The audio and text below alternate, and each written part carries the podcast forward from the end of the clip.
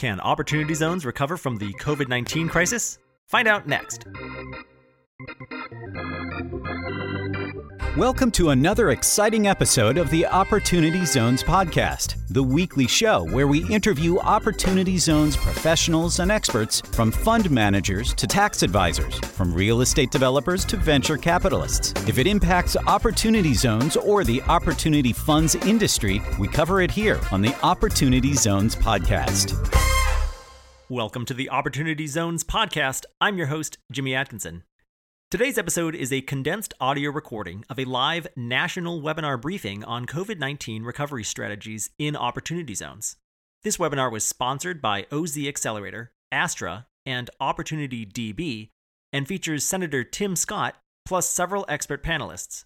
For the complete version of this webinar in video format, head to opportunitydb.com slash podcast and find episode number 104. Enjoy. We'll get to the panel shortly, but first I would like to introduce Egils Milbergs, co-founder of OZ Accelerator and CEO of the Center for Accelerating Innovation and the mastermind behind today's webinar. So Egils, please take it away. Thank you, Jimmy. Thanks for taking on the moderation role. I want to say a good morning to people on the West Coast and a good afternoon on the East Coast. This is a very important uh, event uh, from our standpoint and glad to host, host it.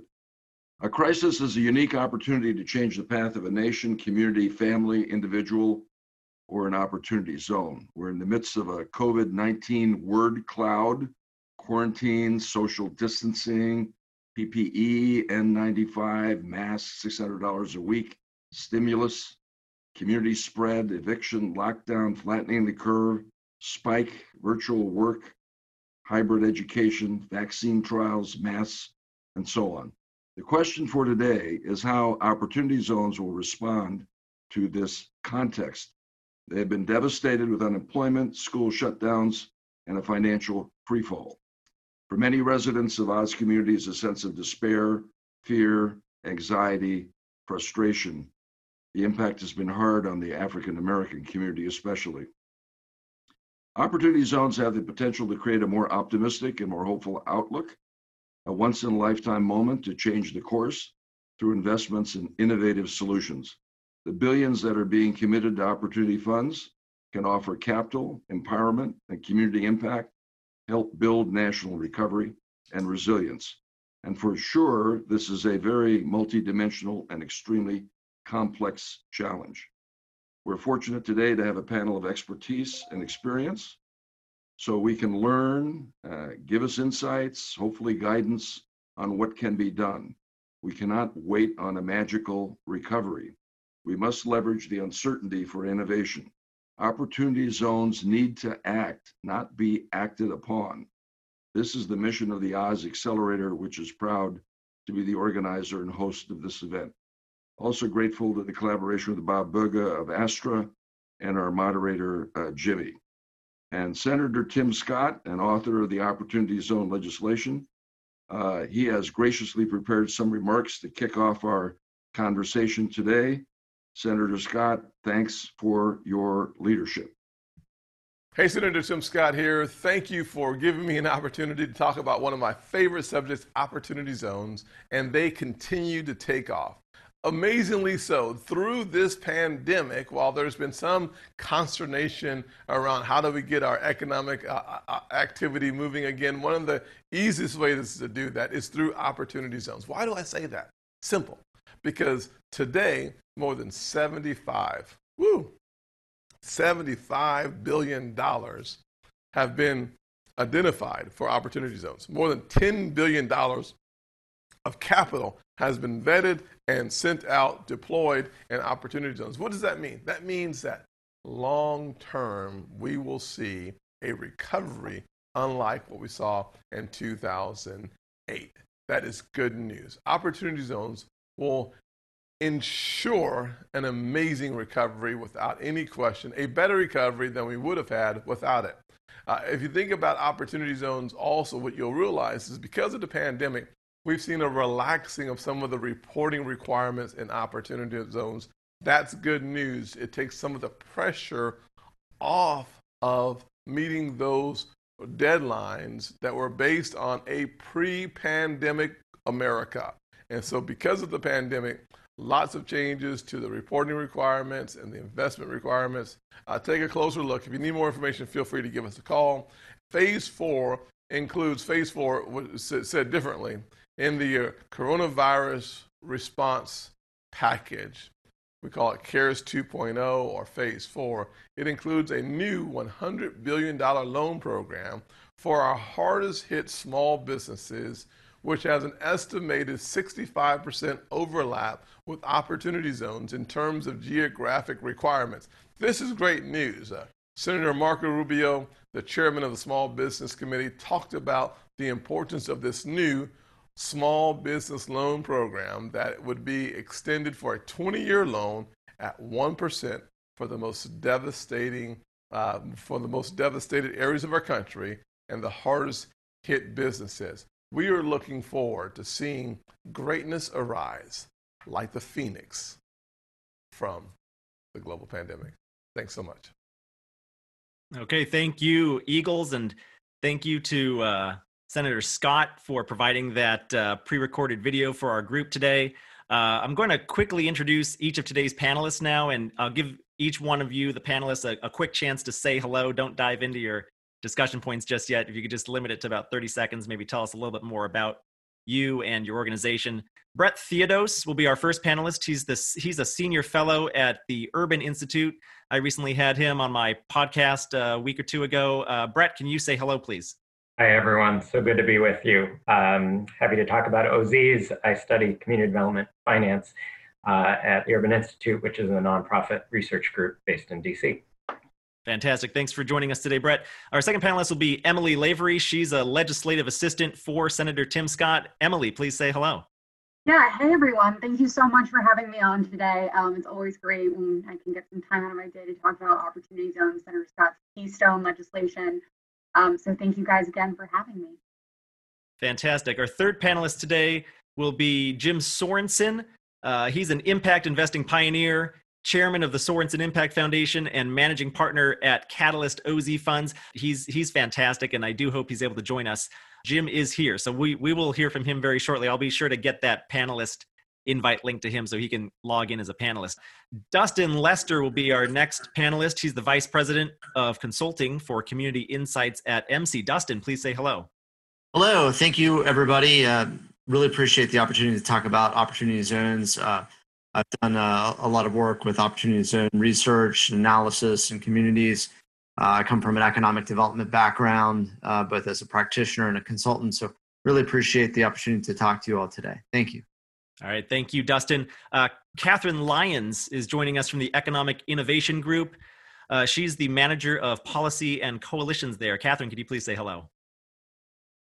Hi, yes. Thanks so much for having me. Um, I'm Catherine with uh, Economic Innovation Group. Uh, we are a nonprofit bipartisan research and advocacy organization based in Washington, D.C.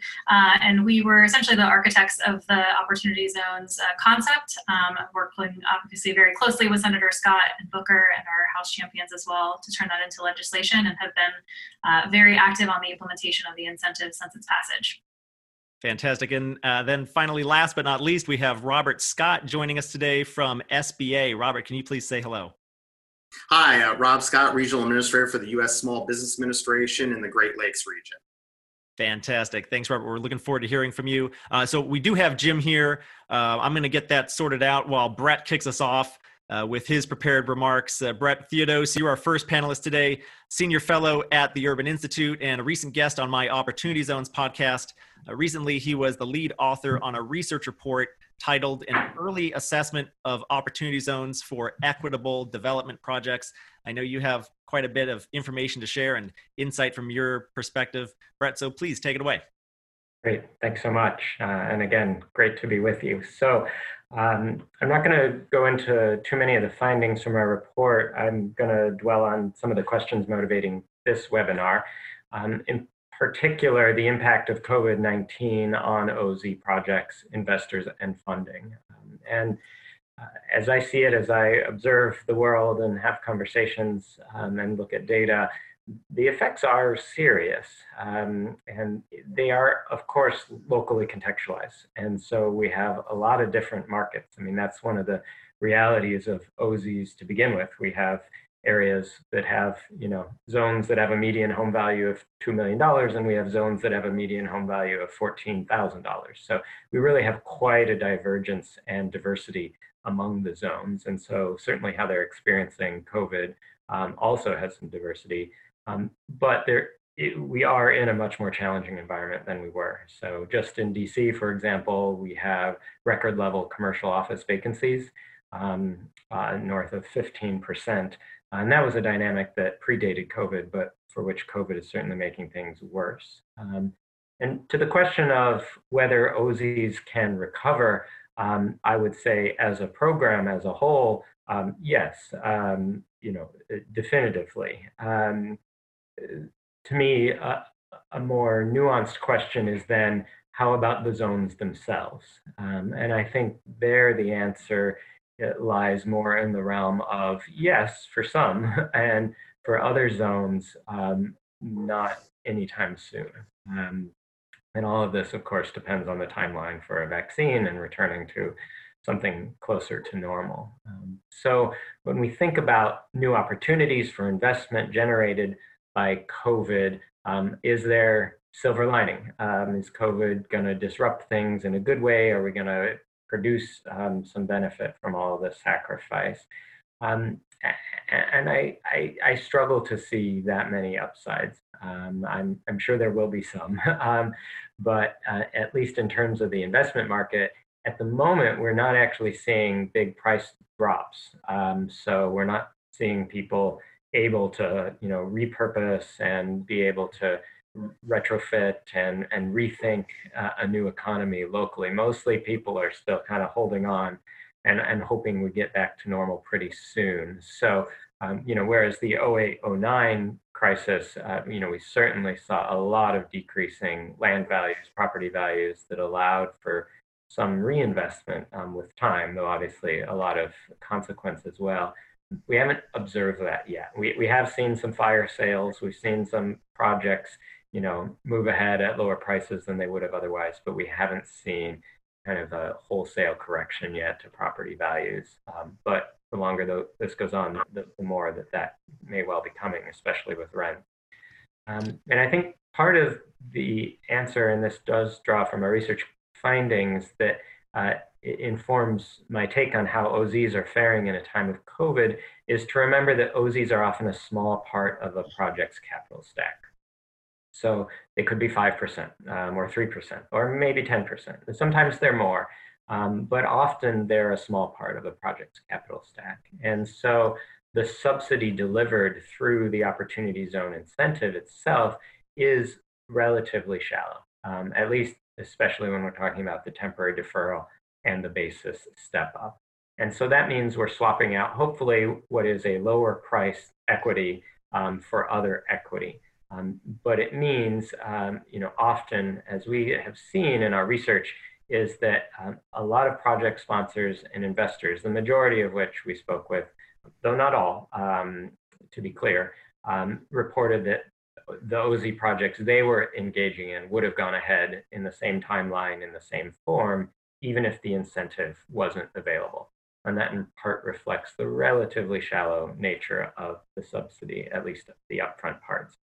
Um, so if OZs are a relatively small part and they're relatively substitutable for other forms of equity um, on the whole, again, lots of examples individually where that's not the case, but on the whole, um, then we would expect the broader dynamics in the commercial real estate market and in the multifamily um, market, for which are the biggest uses so far of OZs, to really be the trend for OZs as well. Um, you know, OZs are going to rise and fall with those markets.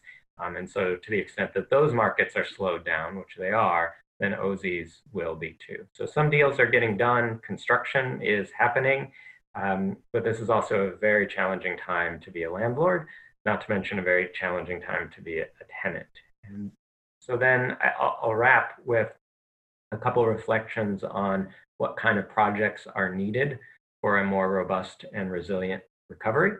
Um, and the most important thing, as I see it, which really has been the most important thing even before COVID, but is all the more to the front now, is projects that can generate jobs, um, which principally means projects that are operating business investments, um, less principally real estate investments. Real estate um, investments often substitute um, one investment for another. You know, this grocery store opens, but that means that one goes out of business. Um, it's not a one for one, but it is the case um, when we look at the economics of real estate investments, they're less additive to local economies. And so um, we're really interested in OZ type investments that are not just moving a building across the street from where it would have been, um, but really adding new economic activity where it wasn't there previously, most notably through job creation and business formation.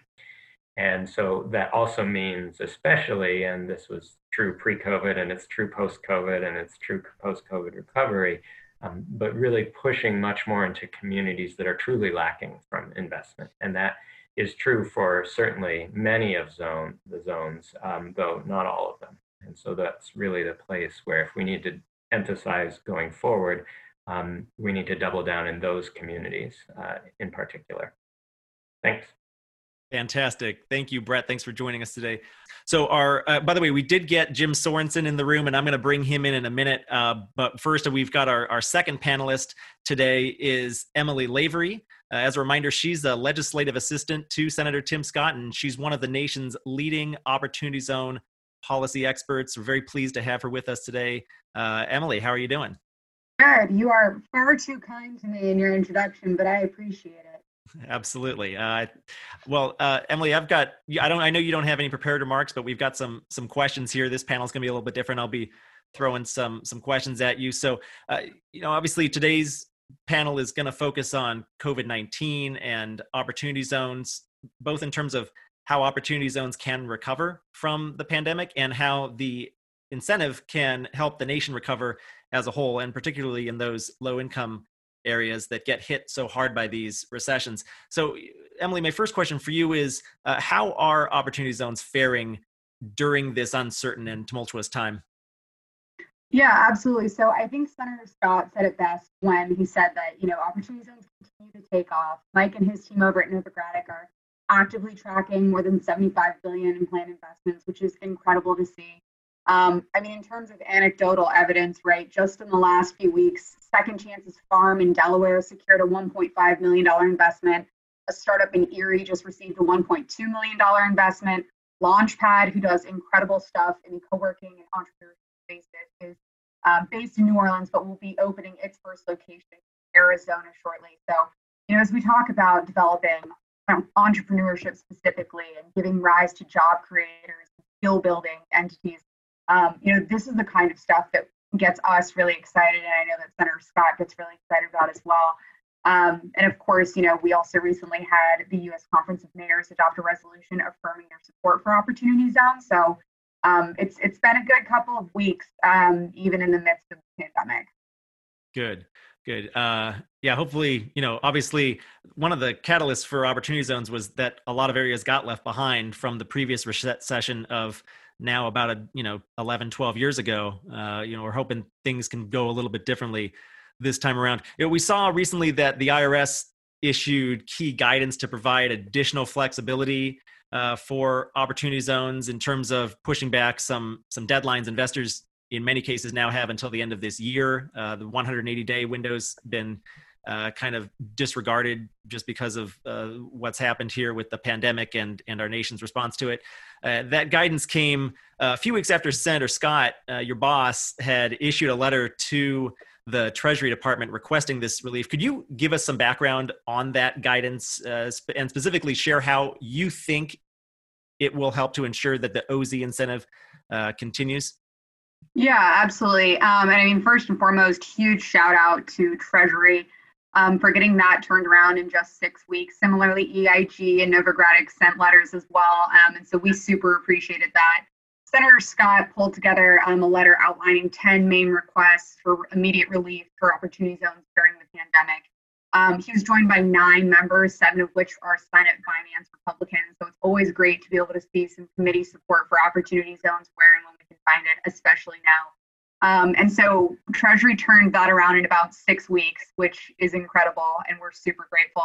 Um, but yeah, in a nutshell, you know, I think you, you kind of started to cover it. But again, the new guidance extends certain 180 day investment windows until the end of the year, gives folks more time to meet substantial improvement timelines, um, gives funds more time to invest, and ensures that funds, businesses, projects, community organizations, et cetera, are not held liable for circumstances beyond their control by allowing for a reasonable cause exception for the 90% asset test through the end of the year. So again, in our view, these are extremely common sense, um, you know, fixes and solutions that needed to get done. And again, those were echoed in EIG and Novogradac letters as well um, in a number of places. Those, though, of course, there's always you know a bit of nuance.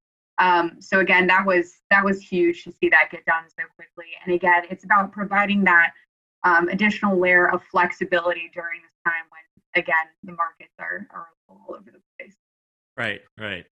Uh, your boss, Senator Scott, he's been vocal for a while, and and I've been hearing the same thing about you know needing certain legislative changes to the Opportunity Zone statute uh, in particular, a lot of the people that I talk to regularly really want that 2026 deadline pushed back at least a couple of years. I mean, that would do a couple of things. One, it would allow more time to harvest more capital gains and just push the sunsetting of the program back, you know, a couple more years, but also would reopen that seven year window to get that 15% basis step up, which I think is important. Is there a potential to get any legislative changes, and in particular that one pushed through this year? Do you think, Emily?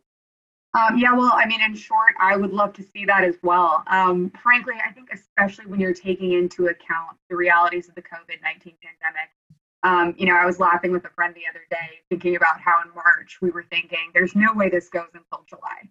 Um, and here we are in August. So as we talk about needing a two year timing extension, I don't think it's ever made more sense than it does right now.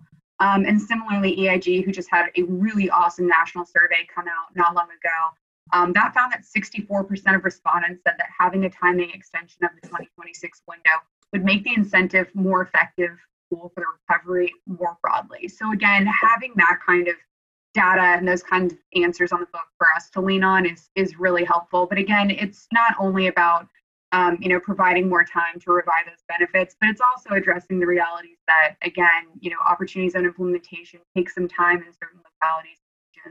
Um, and we want our community organizations and our local governments to have as much time as possible to reap the benefits and harvest the potential of the incentive. Fantastic. Well, uh, Emily, I want to make sure we have enough time for the rest of our panelists today. We're going to be Yeah. continuing. We're going to be continuing our discussion uh, on on our Opportunity Zones podcast interview coming up in a week or two here. So uh, be on the lookout for that later this month, most likely. Jim, hello. Can you just very briefly introduce yourself? It's great to be here, and I'm sorry for the delay, uh, Jimmy. I'm here uh, really to talk a little bit about uh, Catalyst, um, which is um, an opportunity zone fund, our investment thesis and strategy, uh, a little bit about our uh, real world uh, case study, uh, and how we're striving to really drive deeper impact through uh, our capital and through our financial models and key partnerships with government, philanthropy, and nonprofits.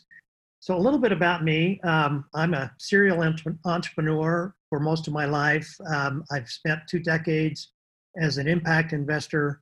I founded the Sorensen Impact Foundation in 2012 and was quite involved in uh, the passage of the Opportunity Zone legislation.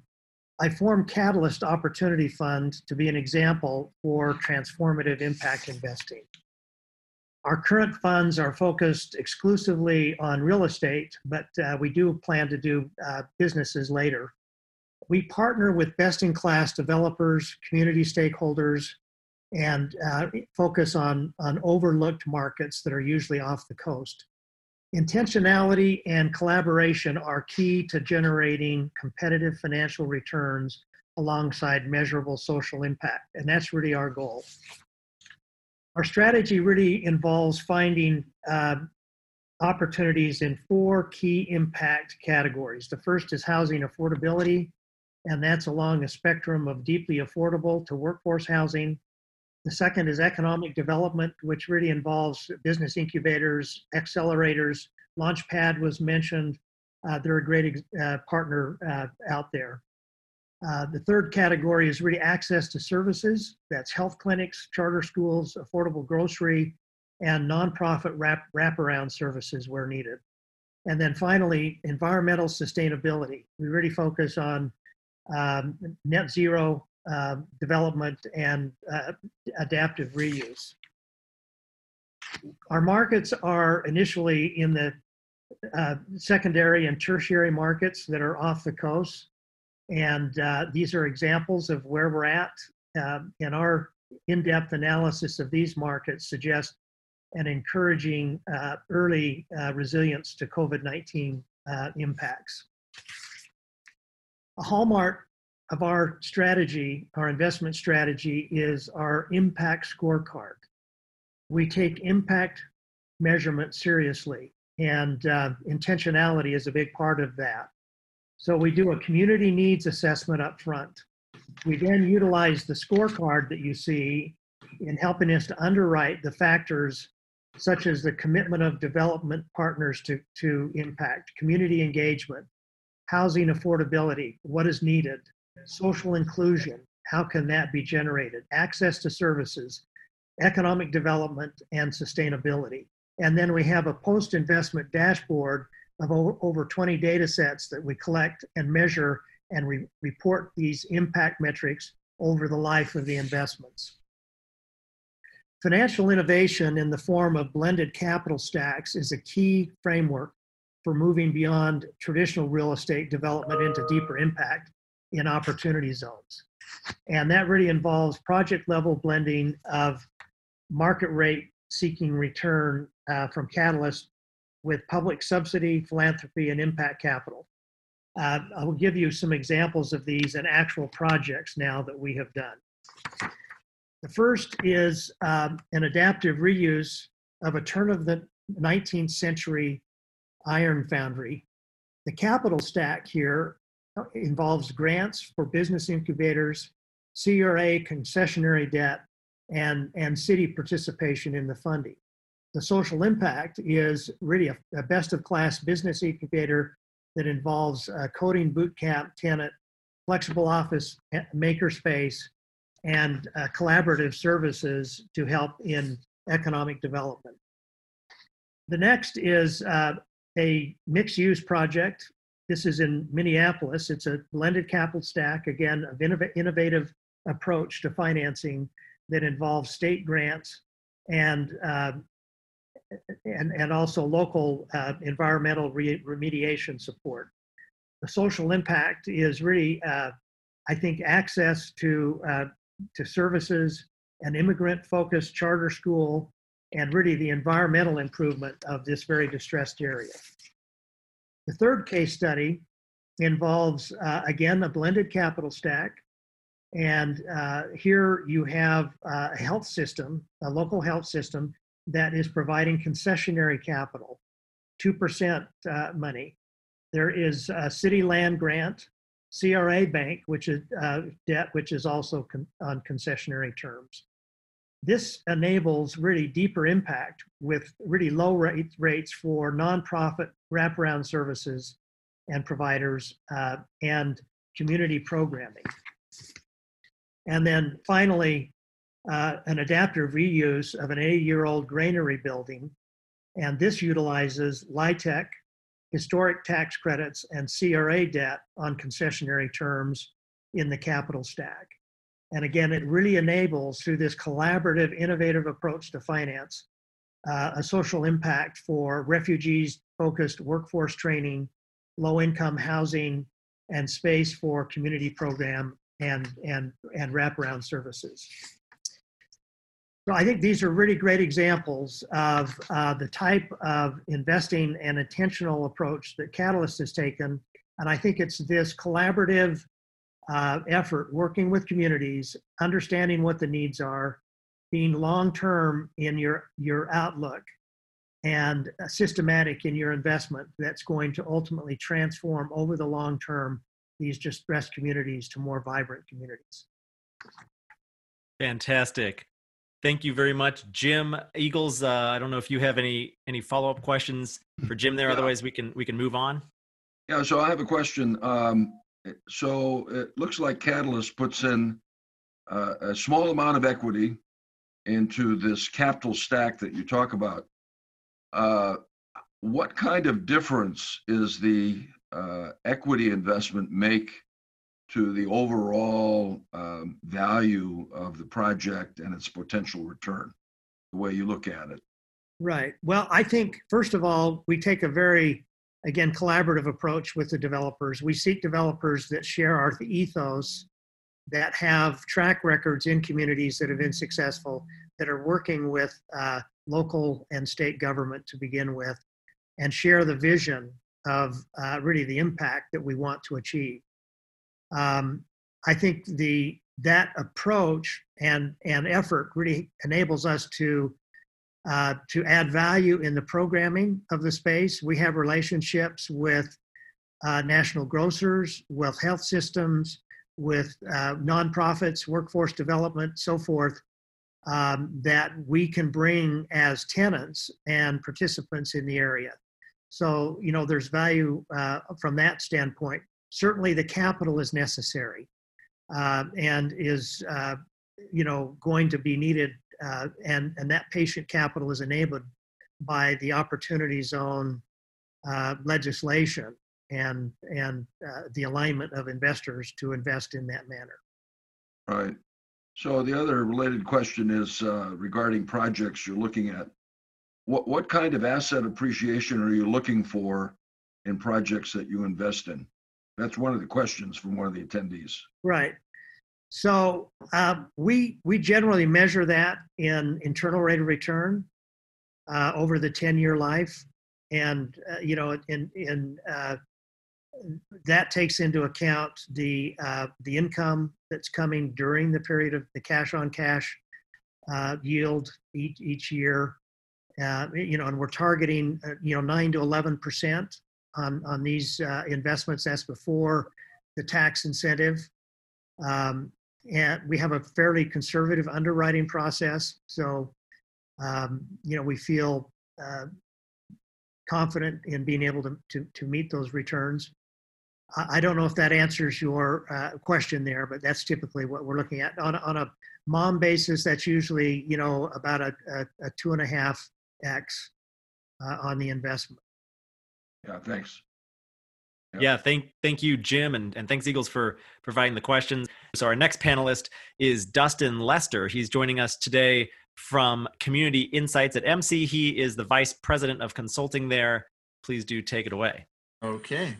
Well, I, I want to start by saying uh, thanks again. It's really a, a pleasure uh, and a, an incredible opportunity to speak with you today uh, you know, this is an important topic and um, really want to demonstrate today how data can help tell your opportunity zone story um, and, and connect to the recovery. And it's, and it's to tell your opportunity zone story uh, to fit with your strategy and to position your opportunity zones for success. And so, um, you know, there are um, Emsi, we're we're a data and analytics company. You know that is our specialty, um, and being the vice president of consulting, what I do is I apply Emsi's specialization in providing modeling, labor market information, and industry analytics, and applying that to solutions for economic development, workforce development, and you know community resiliency.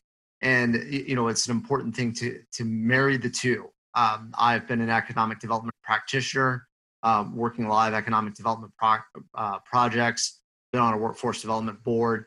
And, you know, from that experience, the, the most important tool that I had in working with businesses and with the community is data. And so I'm so proud to have the ability to, in this role now, lead a team of consultants to apply Emsi data, other data too, third party data, and and then work with communities to provide solutions. And opportunity zones is, is no different from our, our typical work. Um, so a little bit more about Emsi. Emsi's mission is to use labor market data to inform and connect people, education, and employers. That's our core mission. That's the work we do on a daily basis. We provide labor market and economic data, job postings data, profile and resume data, and Emsi skills. and there's really just there's so much here to unpack. But the big picture here is we can really work with communities from uh, national le- level to states, MSAs, counties, down to the local level to really tell that story, down to the census tract level. Obviously, that's a big part of why we're here today is um, you know connecting that data to the census tract level for opportunity zones, uh, but really to understand uh, what the workforce dynamics are in those communities and what industries and what the demographics are, and then how to apply this data. And then with our Emsi skills data, we're starting to look, you know, w- why this is so important, uh, not only for Emsi, but for many communities. And I've heard other panelists today talk about skills. Skills cuts across um, rigid SOC codes. SOC, you know, SOC codes are standard, standard occupation codes. Very important to understand the labor market landscape. Sometimes it doesn't always tell the complete story. You may have um, one, you, you may have two workers, uh, one that works for a financial institution and one maybe for a uh, you know a particular software development uh, company, and the they may fall under the same SOC code, occupation code, but their skills may be completely different, and the skills required of their employers um, and communities, the demand from the on the community side may be completely different. So that's why Emsi has invested a tremendous amount of our work to not only uh, focus our attention on labor market information in a traditional way, but also um, adding that dynamic of skills and what that means for communities. Uh, so a big thing about opportunity zones, a big big thing that we're understanding is that there's this inaccurate tendency to treat opportunity zones as the same type of geography. Um, they they are all different. You know, there there are urban opportunity zones, rural opportunity zones, suburban opportunity zones, and so um, they should be treated different because there's so many variables that are impacting their performance as these tools to advance economic opportunity in their communities. And so the best way, really one, one of the only ways to assess the conditions markability of an opportunity zone for your community is through data. And there are various different types of data that can be applied here. And I, I list some here labor market information, industry analytics, what we really thrive on here at Emsi, business intelligence, real estate data, obviously very, very relevant. Um, complementary tools and incentives. What's the what's the community's package of resources um, to to really tell that story? And then qualitative data. That's something that could be easily missed in in really telling the story of what's going on in opportunity zone. Is it, it's so important to ground truth to get into the community, have conversations with your, your your residents, your businesses, your stakeholders, and understand um, applying that objective, you know, quantitative data with um, you know the individuals who live and work in opportunity zones. Uh, so a little bit about how Emsi um, our data how it can directly impact and, and help an opportunity zone analysis. We have census tract data, which is great. Uh, we have demographic data, which is um, is available. Uh, because of the, you know a, a, small limitation is that there's a little bit of lag in data. Um, our data and, and other model data uses government sources, and so those government sources can have a few month lag. So uh, this data is available now, but the first true round of COVID 19 data is available in early October. Uh, same with industry data. Very important to understand. Uh, down, and what's really special about our data is it's down to the six digit NAICS code level. So it gets very specific about what type of industries are in an opportunity zone uh, once again, the, the first round of COVID 19 data this fall. Emsi is in the process of modeling occupation data down at the census tract level. So this is in development. Uh, we're hoping that this will be available sometime this year. And then business, business listings data. This is very important to understand who are the existing business, what's the existing business community, who are those, who are those businesses um, in the community, and you know what are those opportunities to to work with those businesses to expand investment in an opportunity zone.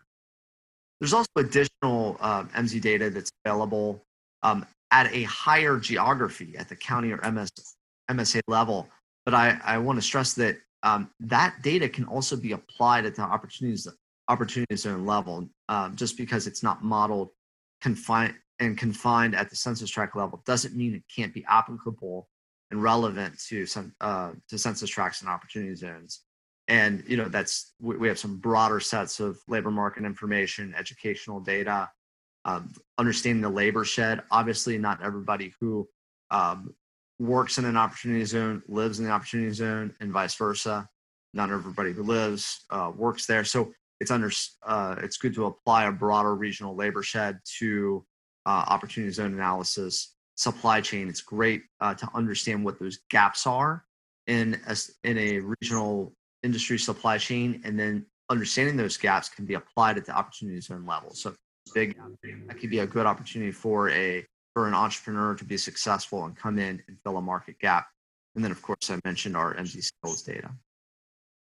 Have two uh, examples. I wanted to uh, um, demonstrate how we could, you know, there are so many different stories and different uh, data stories to tell uh, in working with investors and, and you know, developing, developing a prospectus or working with existing businesses.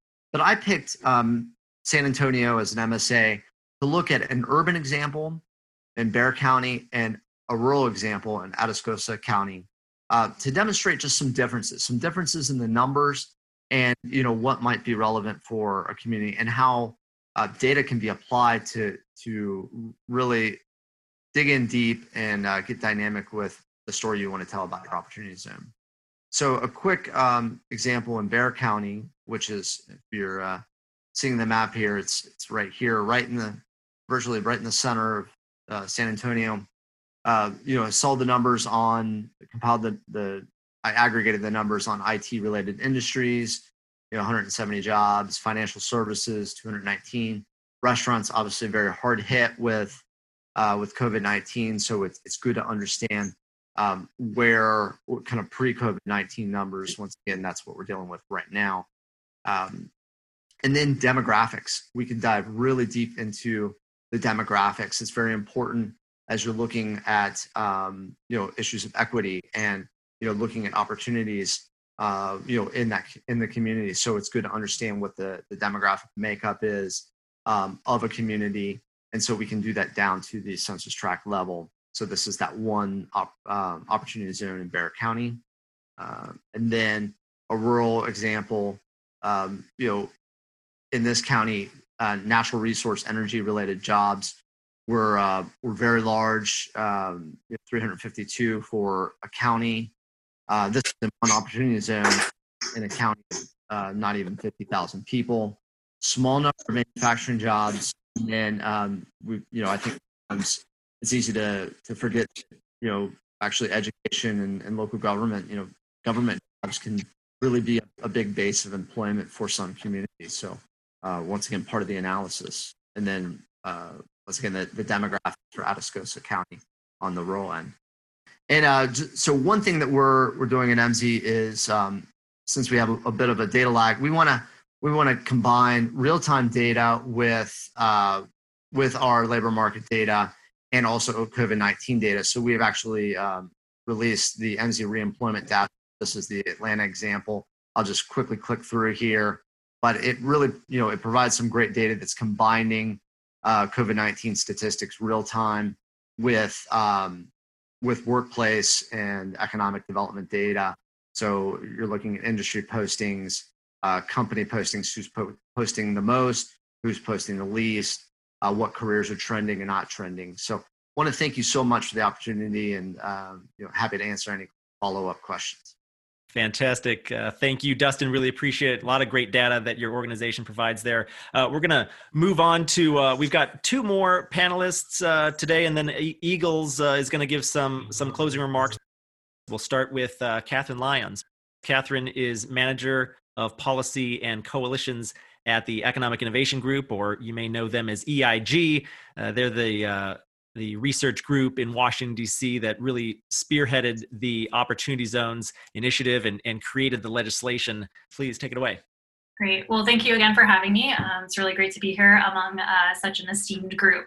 Um, so uh, I will try not to repeat what a lot has uh, what's already been discussed um, by several of my fellow panelists, um, but I'll start with just giving kind of a brief overview of where we were at um, at the beginning of this year, kind of pre-pandemic.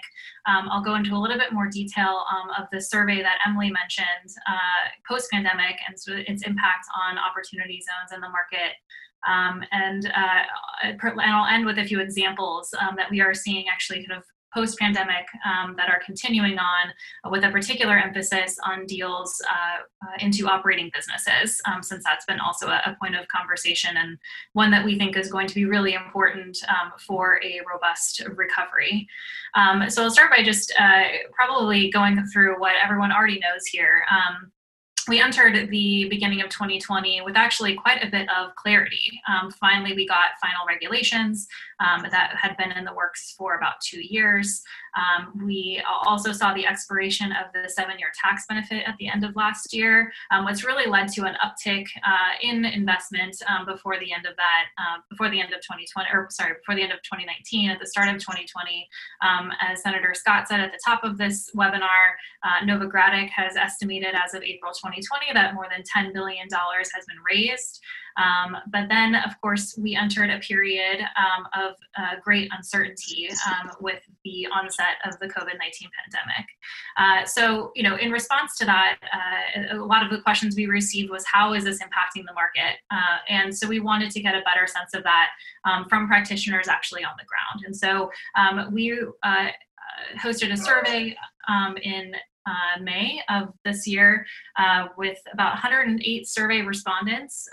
42% uh, of those were fund managers, but it also included responses from service providers across the spectrum, uh, project sponsors, capital providers, um, and some of those community leaders who are leading the strategy and efforts um, in particular cities uh, and, and their work on opportunity zones. Um, so I've just included a couple of the highlights here, but certainly there's more information um, on our website um, where you can really dig into some of the results. Um, but as you can see here, uh, in terms of investor behavior, which I think is the most common question that we received about how, how that was impacted um, by the onset of the, of the pandemic and the economic disruption that, that it caused, 71% um, of prospective invested investors remain interested, uh, even if they were currently hesitant to commit. And we did hear that some were waiting for a bit more stability to to uh, come into the market to get a better sense of, you know, how long this crisis would be, how it was continuing to unfold.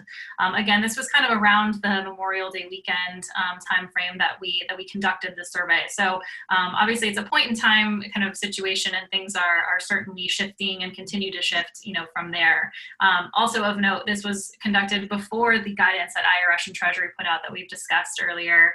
Um, that did provide some additional flexibility around timelines um, and, other requirements of opportunity funds and investors, um, which was obviously hugely helpful, um, you know, in providing a little bit more certainty there as well. Um, you know, what we saw also is that 48% of investors said that they're looking to place capital, um, and uh, while only 24% um, said that they're not going to pursue OZ investments, at least at that point.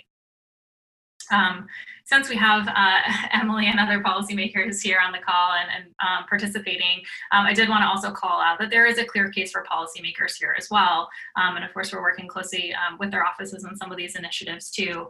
Um, you know, a lot of the respondents said that, uh, you know, how they see opportunity zones as a tool for recovery is at least in part dependent on the actions of policymakers, and particularly, as Emily already mentioned, a majority of respondents said that extending that deferral beyond 2026 would be incredibly incredibly helpful uh, to some of their work. Um, you can see here some of the other types of policies um, that also had support, uh, including um, you know new tax benefits and funding local capacity building, uh, which I think is incredibly important, especially now um, in the in the wake of this uh, too. Um, I won't go through this in great detail since we've already discussed it, but again, this, um, you know, EIG was involved in asking IRS for additional guidance and flexibility. They responded, uh, I think answered nearly all of the recommendations that we provided and, and, many of the ones that Senator Scott asked for as well. Um, so again, this really did provide some, uh, some, some great assistance to investors to continue on in their, their investments. Um, and I think, you know, a lot of investors that we've talked to both through the survey and outside of that have said that the, the patient capital that opportunity zones really incense um, and, you know, the 10 year hold period um, through which you get the best uh, or the, the kind of most um, lucrative benefit uh, certainly makes this an incentive that is possibly kind of well timed for or well suited um, to I think the moment that we're in. Um, so I'll close out with just a few uh, examples of uh, investments that are ongoing. Um, and again, you'll see here by the dates that many of them um, are actually uh, were either in process or continued um, even post pandemic. And so um, this is a real focus to uh, I kind of picked certain projects um, that really highlight the um, investments that we're starting to see into operating businesses. Um, the regulations were um, hugely helpful to providing clarity for both communities and investors uh, to start to make these investments into operating businesses. Uh, I know that um, real estate certainly has uh, has seen the or the vast majority of you know deals currently um, are into real estate, but that um, is at least in part a function of the regulations as well. Um, and so I think that uh, we're really starting to see an uptick in, um, in, in, the part of the market uh, focused on operating businesses. Um, so, for example, uh, and I think I want to point out a couple of things too, a couple of trends really in the and that co-working and accelerator spaces are really playing an important role here in the kind of community uh, ecosystem building here around um, uh, uh, operating businesses and um, funneling investments into uh, qualifying businesses in, in, these opportunity zones. Um, so we're seeing that when Warren, Ohio, um, Brite Energy Innovators um, announced two of its portfolio companies would receive opportunity zones investments. Um, uh, I know Launchpad's been mentioned, I think, twice already, so I'll go ahead and mention them a third time for good measure. and that may Mesa, Arizona deal um, that was just announced uh, last month uh, is a great example of um, really a cornerstone of community revitalization um, for Mesa.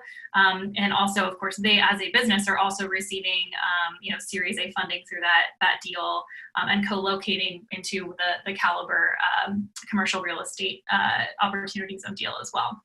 And so again, I think a really great kind of example of some of that balance. Um, I know I'm probably running up on time, is uh, so I will I will uh, close out quickly here.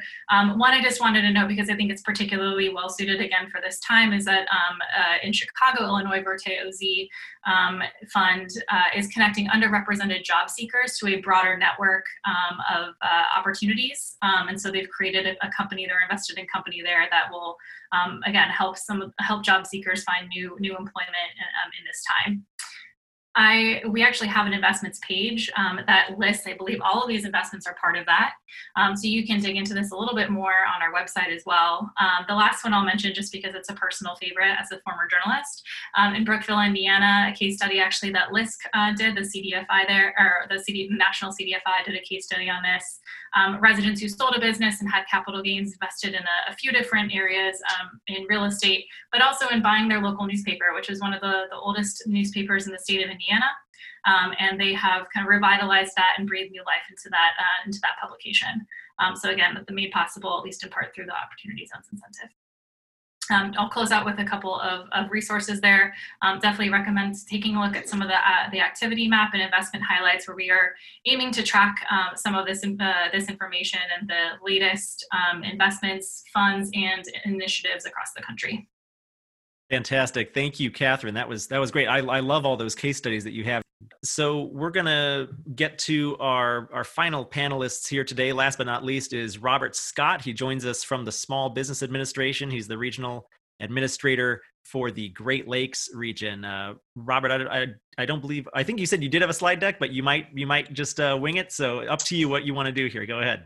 Yeah, absolutely. I'll show it here in a second. But uh, Catherine brought up a, a, very good point. My region, as the regional administrator, actually includes the state of Indiana, Ohio, Michigan, Illinois, Wisconsin, and Minnesota.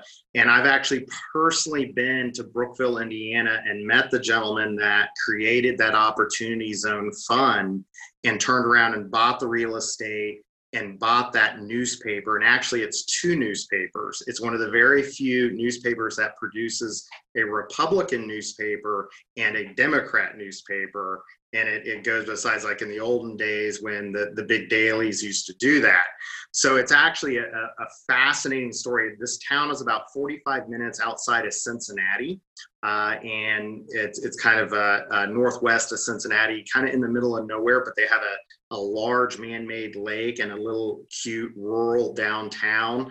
Uh, and it's one of the poorest counties in the state of Indiana. This gentleman sold a manufacturing company in Cincinnati. He's from Brookville, Indiana, and decided to create this opportunity zone fund and do a lot of good in his hometown. So it's a fascinating story highly encourage anyone uh, on listening today to uh, certainly look at that.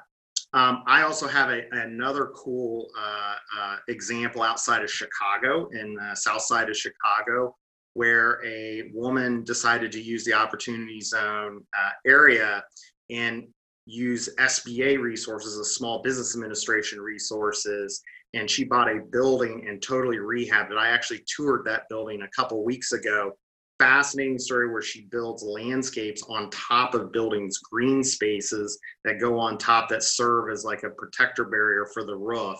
Another fascinating story. They're called uh, Omni Ecosystems. If if anyone uh, wants wants to do. So, but uh, so the great thing about the U.S. Small Business Administration, and and if you didn't hear about us before the pandemic, you definitely know us now because we are the tip of the spear when it comes to the economic recovery uh, during the COVID-19 pandemic.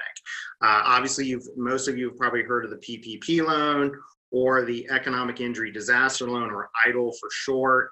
Uh, that's kind of been our thing the past four months. It's, I've lived it, breathed it, and actually, this is the very first webinar I've done that wasn't related to that uh, specifically. So happy to talk about something new.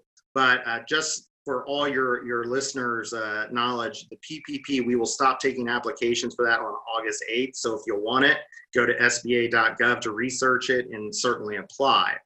But um, the great thing about the Small Business Administration is we've been engaged with the Opportunity Zone program since it, uh, President Trump uh, signed it into law. We are actually uh, one of the leaders uh, within the White House uh, Entrepreneur Development uh, Initiative and leading the entrepreneur track.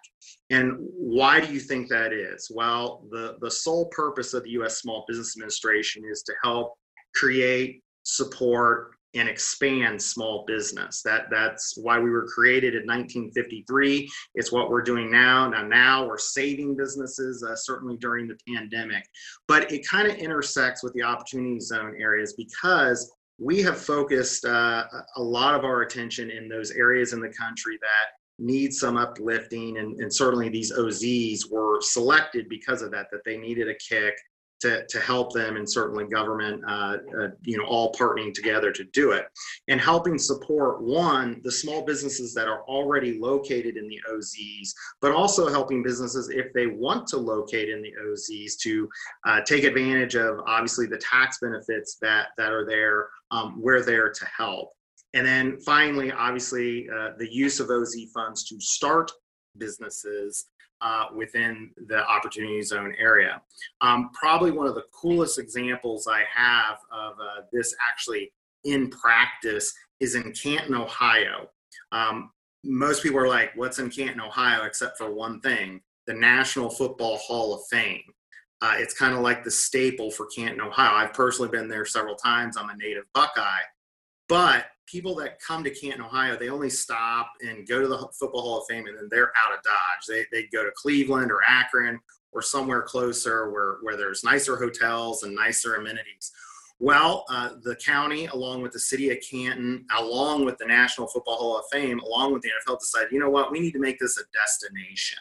And they kind of came together and created an opportunity zone fund, and everyone put money uh, into the fund to, to start uh, one redeveloping the area but attracting small business. So what's happening now is there's a ton of small business owners that are a from the area that are now buying land building ho- high-end hotels. There's going to be a top golf that's built um, that's kind of centered around football not necessarily golf but a, a simulated foot, football playing along with all the other restaurants and all, and all of these are small business owners in the area that are taking advantage of the Opportunity Zone program.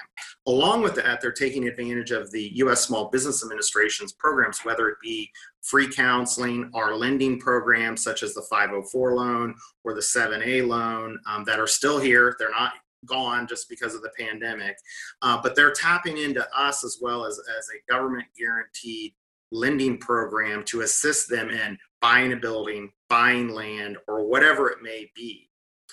When you work with the SBA and you're working with a lender, it helps that opportunity zone fund manager feel a little better because the US government, um, though we're not perfect, uh, with these government guaranteed loans, if, if you're getting backed by the government, it gives those investors, it gives that opportunity zone fund manager a little more safety net saying, oh, well, they've got, they've got some skin in the game. The government has guaranteed their loan, whether it be uh, that, that parcel of real estate or that building or the business or whatever it may be. Um, we're there to, to, to certainly assist you. I know I'm running tight on time, so I, I didn't want to go, but um, you can read about us and, and all the services that we pro- provide at SBA.gov. Again, I'll say that again SBA.gov. Uh, we have district offices, 68 of them across the country feel free to tap into us. What I always like to tell tell everyone is, you know what, we're free. You might as well utilize us. Um, but it is prepaid. You pay your taxes, so we're prepaid services, but we don't pay any additional fees. So feel free to use it. Again, SBA.gov. That's great. All right. Well, thank you, Robert. Uh, SBA, a lot of great resources, uh, absolutely for small business owners. Egils, I know you wanted to say a, a, few remarks before we move on, so please go ahead, close us out here if you'd like. Yeah, it was a great turnout.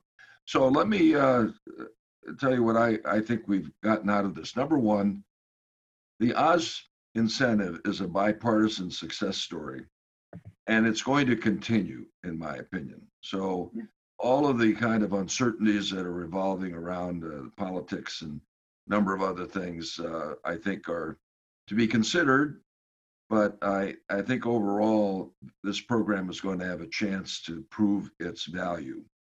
But COVID has created, I think, a pause in how this program is going to move forward at the moment. There's a lot of dry powder, and people are holding back, I think, in order to see more clarity what's happening to the economy, what exactly is happening inside of opportunity zones, uh, et cetera.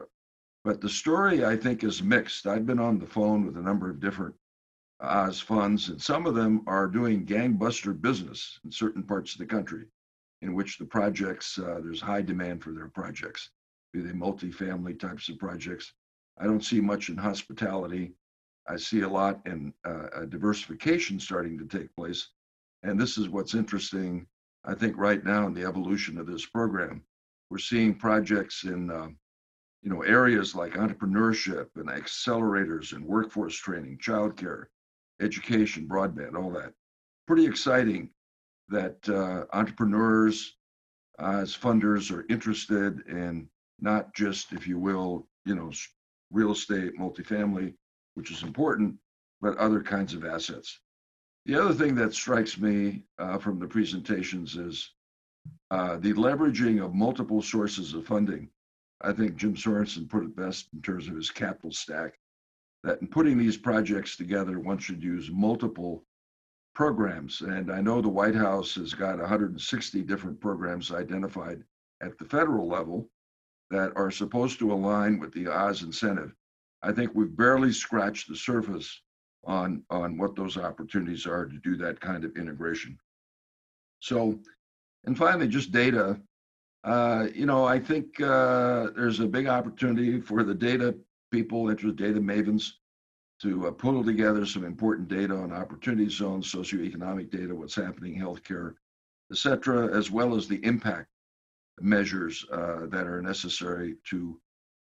What we need is a set of success stories that are not just for investor return, but also for community impact. So I think there still is a challenge to educate the public and educate the political class that uh, there are major benefits to this program if we give it a chance to grow. Anyway, I wanted to personally thank uh, panelists and the audience for being here for this program. It was an honor to uh, be a host. All right. Well, thank you, Egils, and uh, thank you for asking me to uh, co-host with you and and help moderate the panel. Uh, thank you, everybody. We're at three o'clock Eastern time, so we're going to sign off. But uh, thanks to our panelists again and for all of our attendees. Really appreciate your time. Thank you. Thanks. Thanks, guys. That's it for our show today. A huge thank you to you, our listener. If you liked this episode, please rate and review us on iTunes. The Opportunity Zones podcast is produced by the Opportunity Database Visit OpportunityDB.com to learn more about Opportunity Zones and Opportunity Zone Fund investing. You can learn how to subscribe to this podcast and read more about today's guest in the show notes by visiting opportunitydb.com slash podcast. And we'll be back soon with another episode.